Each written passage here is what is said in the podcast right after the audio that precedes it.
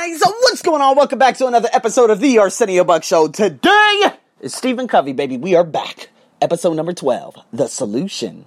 See, Henry David Thoreau, he once wrote, there are a thousand hacking at the branches of evil to one who is striking at the root.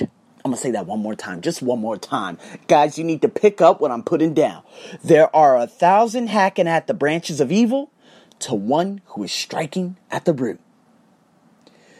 Now, remember, I told you so many things about obviously this book and whatnot, but we're just uncovering and unveiling a lot of this. See, we started with the pain. We've explored the underlying problem. We talked about, you know, uh, you know, the potential roots, the deeply embedded paradigm, traditions in the workplace, you know, industrial mindset, all that stuff. And now we need to continue barreling through. Man, we're gonna go. Ooh, ooh, boy, I got a good one today. I literally took two paragraphs and I said, I'm gonna turn this bitch out. Most of the great cultural shifts, ones that have built great organizations that sustain long term growth, prosperity, and contribution to the world, started with the choice of one person. Now, sometimes that one person is a former leader, the CEO, the president. Very often, it started with someone else, a professional, a line manager, someone's assistant. Regardless of the position, these people first changed themselves from the inside out. Guys, I'm gonna go over here some real quick. I'm gonna go over here real quick because in this fundamentals that I wrote down, Mira made me write down at the beginning of April, and I put a star on the side of it, and I review these. I re- oh, as a matter of fact, April April the fifth. And when I wrote this down, I put a star by it, and it says, "Sort out inner peace, and the outside world would be the same." Going back to that quote, people first change themselves from inside, then out. This is where change begins. See, let me give you an example. If I go into the south side of Chicago, south central LA, or whatever, if I was living in the early 90s, like at a, a reasonable age, like te- teenager or early 20s, I would have seen the amount on black, the, the, the amount of black on black crime, the NWA that was ripping across that culture of America, and and it, it just so much ugly was coming out of the 80s, and it deeply portrayed us as being just a bunch of goddamn animals. So here we are 40 years later, 30 years later, and we're trying to just like, okay, listen, we're not so bad like they painted the picture of us, you know, back in the 80s and 90s.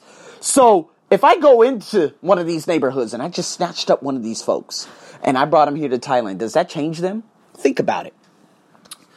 If I brought and if I went over here to one of the sub, uh, one of the biggest slum, well, I wouldn't say it's a big slum anymore. I haven't really, I've never been there to be honest with you, but it's a place called Khlong Toei.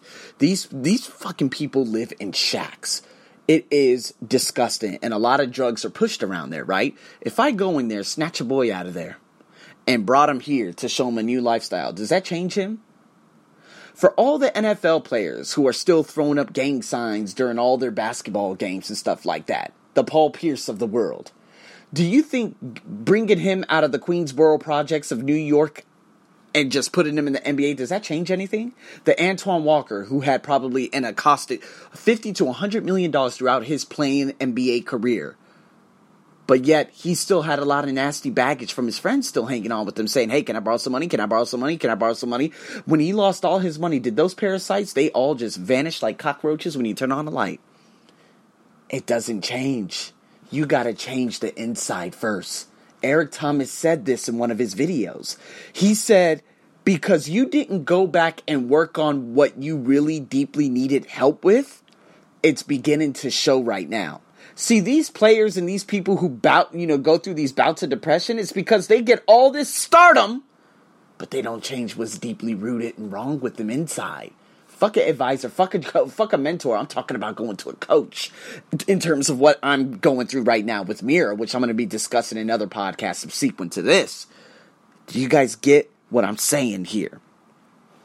If you look at it this way, the character, the competency, the initiative, the positive energy. I remember this when I saw this, man. I'm like, that's me right there. That's that's me in 2016. Guys, you're going to hear it on a podcast coming up. Oh, no, as a matter of fact, that's very unfortunate.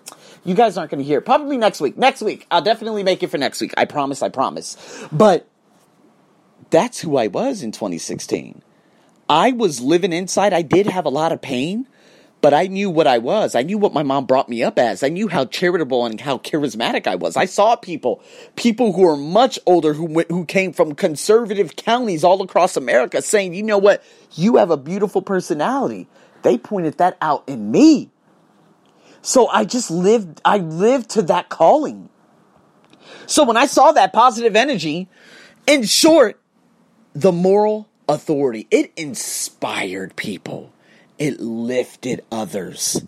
See, the lady who put a label on me when I went back to that job back in the past, when I first started, until she saw how I worked, oh, she started pushing everything towards me. The sales, she was like, hey, you know what? He's a really hot teacher right now.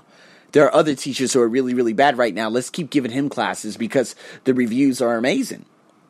So, what happens after that? Hey, 2016 comes.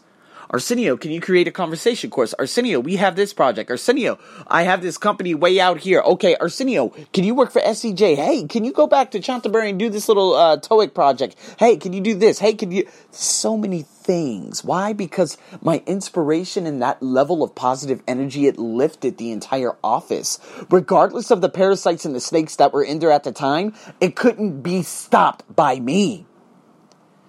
And so I had that sense of identity. I realized and discovered my strengths and my talents, the needs to produce the results. I was already developing the four cores of credibility back then. People notice I was given more responsibility. And so that magnified into a new responsibility. Again, producing more results more people, more and more people, they sat up and noticed. Next thing you know, here I am in one of the most, uh, in front of one of the most racist people I've ever met in my life. You know, she's actually at, at the head office and she's sitting there with her short buzz haircut looking like a complete bitch. And I'm over here giving a full on presentation. It's funny because she's like, Arsenio, we love how you do it, but how can we teach other teachers to do it? I was like, maybe you should get someone else to teach because how the fuck can you not teach conversation? Are you for real? Is that what I'm hearing coming out of your mouth right now? Sure enough, my course went on to sell a quarter million dollars. Who knows how much it is cost by this point? But I'm just giving you an example. That was only one place in the heart of Bangkok. Guys, I went to another place way out there near the, the airport and I sat in front of these four old teachers and they were just giving up these excuses. One at the end asked me for my card, said, Man, I love that presentation. What's your card? Another guy was like, Man, I got a very lucrative offer for you. I would love for you to do this. And th- there, there were just so many bonds and beautiful relationships that were being created. I was just establishing myself as a fucking front runner. So, again, top people in the company, they wanted to learn of my ideas. They wanted to learn about me how I was able to accomplish so much in such a little time against all odds. Shit. It's funny because she was sitting there with her buzz cut haircut saying, this nigga don't know shit. They got, they had that 1950 segregation American mentality for reals. Just speaking from my, from my experience. So, the culture, everything, the vision, it began in 2016. Now, a lot of noise was created. A lot of people hated me for the things that I was saying and all that other craziness. There were a lot of excuses and a lot of people not liking me for all the wrong reasons. And uh, let's just say 2017, all that passion was gone by then. There was nothing else moving in another direction. I was just sitting there waiting for something to be, uh, you know, given to me, but that just wasn't it. I knew that my time had had fallen. I knew that my time was up there. But listen to this real quick. People like that, people like me, we just don't get sucked into or pulled down for long by all the negative, demoralizing, insulting forces in an organization, which I went through. When that guy was telling me that at the end of 2017 in November, I realized I'm quitting this job. We're done. Because I'm not going to be insulted by some disgusting pig who's already at the end of his life. You're no longer in need of me. I'm out. And I left and I started building up me. So, again, going back to it, these type of organizations they're in a mess. I've already discussed this in the uh, Stephen Covey Speed of Trust. But these people, such as myself, we realize that we just can't wait for the boss to change, for the organization to change. I knew that there should have been email courses and pronunciation courses and all these other sub skills, not just bullshit general four skills. I remember when the lady at the thing, she tried presenting to the bullshit racist marketing director, right? Who I'm going to be discussing in next Thursday's podcast. And, you know, she was like, hey, we need to make this a conversation. The guy laughed her out of the room saying, man, this is an academic place. What? Are you serious? How many people are academic? Oh, that's what we cater to. There aren't that many people that are going to academic, and how are you going to stand up to all the other fucking centers? Ugh, a failure. So again, I didn't wait. I went out and I left.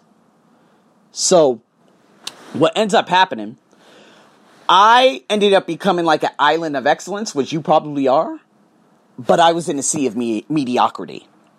That is one of the most beautiful quotes ever. I'm going to have to quote that again. I became an island of excellence in a sea of mediocrity.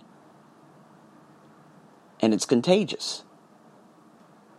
In 2016, I built my fucking repertoire up, man. I was a monster beyond belief. At some point in your life, you were probably at an excellent stage. But then you realize, and you're probably realizing now, man, I'm just in a sea of fucking mediocrity. Before I went to Australia, I was working at the College of Southern Nevada as a dental assistant. These people were the most miserable motherfuckers in the world. I'm talking about from the assistants all the way up to the dentist. Fucking miserable. And I was like, you know what? But I'm excellent. I don't really exist in this. I'm just here momentarily, and then I'm going to get the fuck out of here. Remember Dr. Ankaha? She was the one that tried to be very nice to me and stuff like that. Filipino lady. I remember, you know, when she realized I was leaving, she's like, Today's your last day? She's like, Okay. She stood up, took her jacket off and everything, and gave me a very, very warm hug. I mean, a, a hug beyond a hug. You know what I'm saying? They can't resist. But again, I realized my excellence when I was working in Footscray, Melbourne, Australia. And then when I was being harassed by an Egyptian dental therapist and another Iranian dentist and all these other fuckers and fuckfaces, I left. Three months later, I left Melbourne because I was in a sea of excellence, but fucking just around mediocrity. People who weren't really passionate about anything. That shit is contagious. And there were plenty of places going forth up until this very day. A sea of mediocrity. Ooh, are you in a sea of mediocrity? Because we know you're excellent. I know you're listening to this right now. I know you are excellent. I know that for a fact because we all are. Les Brown says, You have greatness within you. Every last one of us do. I wouldn't say all of us. I know there's some really fucked up individuals out there, but let's just give them the benefit of the doubt. Except your, your boy in the in the white howdy out there in America. But let's just let's just put some perspective on it, okay? Let's just say you are one of those people and you realize your gifts, your talents, but that complacency and that thing just keeps holding you back. I'm not gonna get I'm not gonna look at it from an advisory role. I'm gonna tell you from a coaching role what would happen if you did take that leap? What's the worst that could happen? What are some little incremental steps that you could do right now to start inching your way towards what you really want to do? That's from a coaching perspective. I want you to figure it out. You. I don't want I don't want to just tell you all this all the goddamn time. I'm going to ask you the questions. Now, we're going to go NLP and transformation very very soon. That's going to go far deeper. But that's a question for you today. You know, in three years or five years from now, are you going to look back at this point and say, damn, I wish I would have? Is it? Okay. So, what can we do right now to take that first step? I'll be waiting for these answers. Join the club, people.